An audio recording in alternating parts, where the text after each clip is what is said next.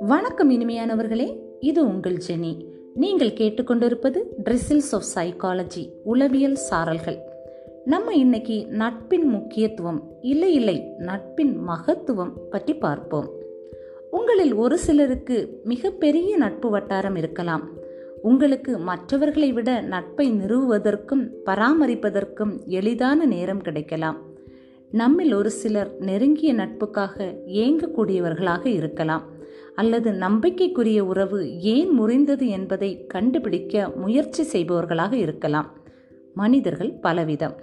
சரி முதலில் நாம் நல்ல நண்பர்களாக இருக்கின்றோமா?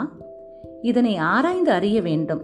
நல்ல நண்பனின் பண்பாக நான் சில விஷயங்களை எடுத்து கூறுகிறேன். கவனமாக கேட்டு நீங்கள் அதில் சார்ந்திருக்கிறீர்களா என்பதை தெரிந்து கொள்ளுங்கள்.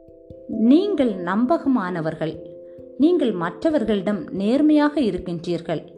நீங்கள் நண்பனை சார்ந்து நிற்கின்றீர்கள். உங்களை விரும்பும் மக்களுக்கு நீங்கள் விசுவாசமாக இருக்கின்றீர்கள். நீங்கள் மற்றவர்களை எளிதில் நம்புகிறீர்கள். நீங்கள் மற்றவர்களின் கஷ்டங்களை கேட்டு அதை அனுபவித்து அனுதாபங்களை வெளிப்படுத்துகின்றீர்கள். நீங்கள் பிறருக்கு தீர்ப்பளிக்காமல் இருக்கின்றீர்கள். பிறர் சொல்வதை காது கொடுத்து கேட்கின்றீர்கள். மற்றவரின் கெட்ட காலங்களிலும் நல்ல காலங்களிலும் அவருக்கு துணையாக இருக்கின்றீர்கள். பிறர் சொல்லும் நகைச்சுவையை ரசிக்கின்றீர்கள். நீங்கள் தன்னம்பிக்கையுடன் இருக்கின்றீர்கள். நீங்கள் மற்றவர்களின் மத்தியில் வேடிக்கையாக பேசி சிரிக்க வைப்பவர்கள். இந்த குணாதிசயங்களில் பாதி அளவேனும் உங்களுடன் இல்லை என்றால் நீங்கள் நல்ல நண்பர்களாக இருக்க இயலாது. எந்த ஒரு உறவிலும் நம்பகத்தன்மை என்பது ஒரு உறவு எழுச்சி உறவோ உடைந்து போகவோ காரணமாகிறது. நம்பகத்தன்மை என்பது நேர்மை விசுவாசம் உள்ளிட்ட பல கூறுகளை உள்ளடக்கியது. சரி இப்போது நம்பகத்தன்மையான நண்பனை எப்படி தேர்ந்தெடுப்பது? இல்லை நெருக்கமான நண்பர்கள் இவர்கள் என எப்படி கண்டறிவது என பார்ப்போம். ஒரு நண்பருடன் நீங்கள் சில மணி நேரத்தை செலவிட்ட பின் நீங்கள் இயற்கையாக இருப்பது போல் உணர்ந்தீர்களா? இல்லை செயற்கையாக நடித்தீர்களா? உங்கள் நண்பருடன் இணைப்பில் இருந்தீர்களா? இல்லை துண்டிக்கப்பட்ட சிந்தனைகளுக்கு உள்ளானீர்களா?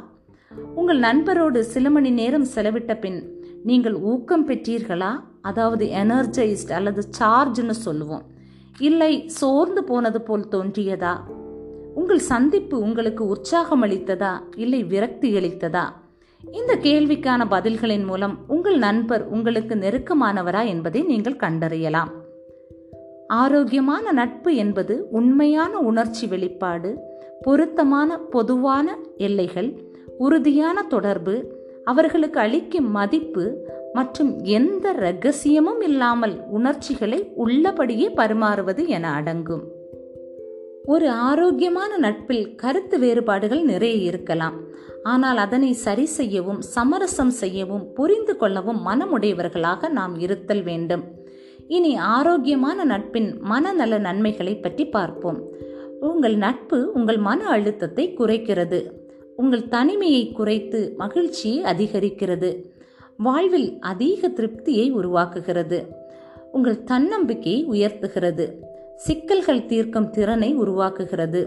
நெருங்கிய நண்பர்கள் மட்டுமல்ல எல்லா வகை நட்புகளும் நாம் வாழும் இந்த உலகத்தை நமக்கு எளிதாக்குகிறது.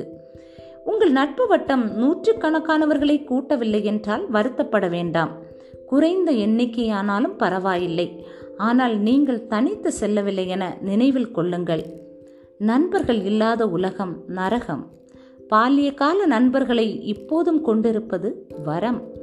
நண்பர்கள் இல்லாதவர்கள் மன சோர்வினாலும் மன அழுத்தத்தினாலும் அவதிப்படுவதாக ஆய்வுகள் சொல்கிறது. உங்கள் வாழ்க்கை துணையால் வாழ்வின் எல்லா அத்தியாயங்களையும் பூர்த்தி செய்ய இயலாது. உளவியல் படி அது நண்பர்களின் இடத்தை பூர்த்தி செய்யாது. நண்பன் என்பது நீங்கள் செய்ய முடியும் என்பதை எளிதாக்கி காட்டுபவர். A friend is someone who makes it easy to believe in yourself நட்பின் மொழி வார்த்தைகள் அல்ல அதன் அர்த்தங்கள். நட்பு என்பது அன்பை விட ஆழமான வாழ்க்கையை குறிக்கிறது. எனவே உங்கள் வாழ்வில் நட்பு பூக்கள் மலரட்டும் வாழ்க்கை வசந்தமாகட்டும். மீண்டும் இன்னொரு படைப்புடன் உங்களை சந்திக்கும் வரை காத்திருங்கள். உங்கள் நலனில் அக்கறை கொண்டிருங்கள். அன்புடன் ஜெனி.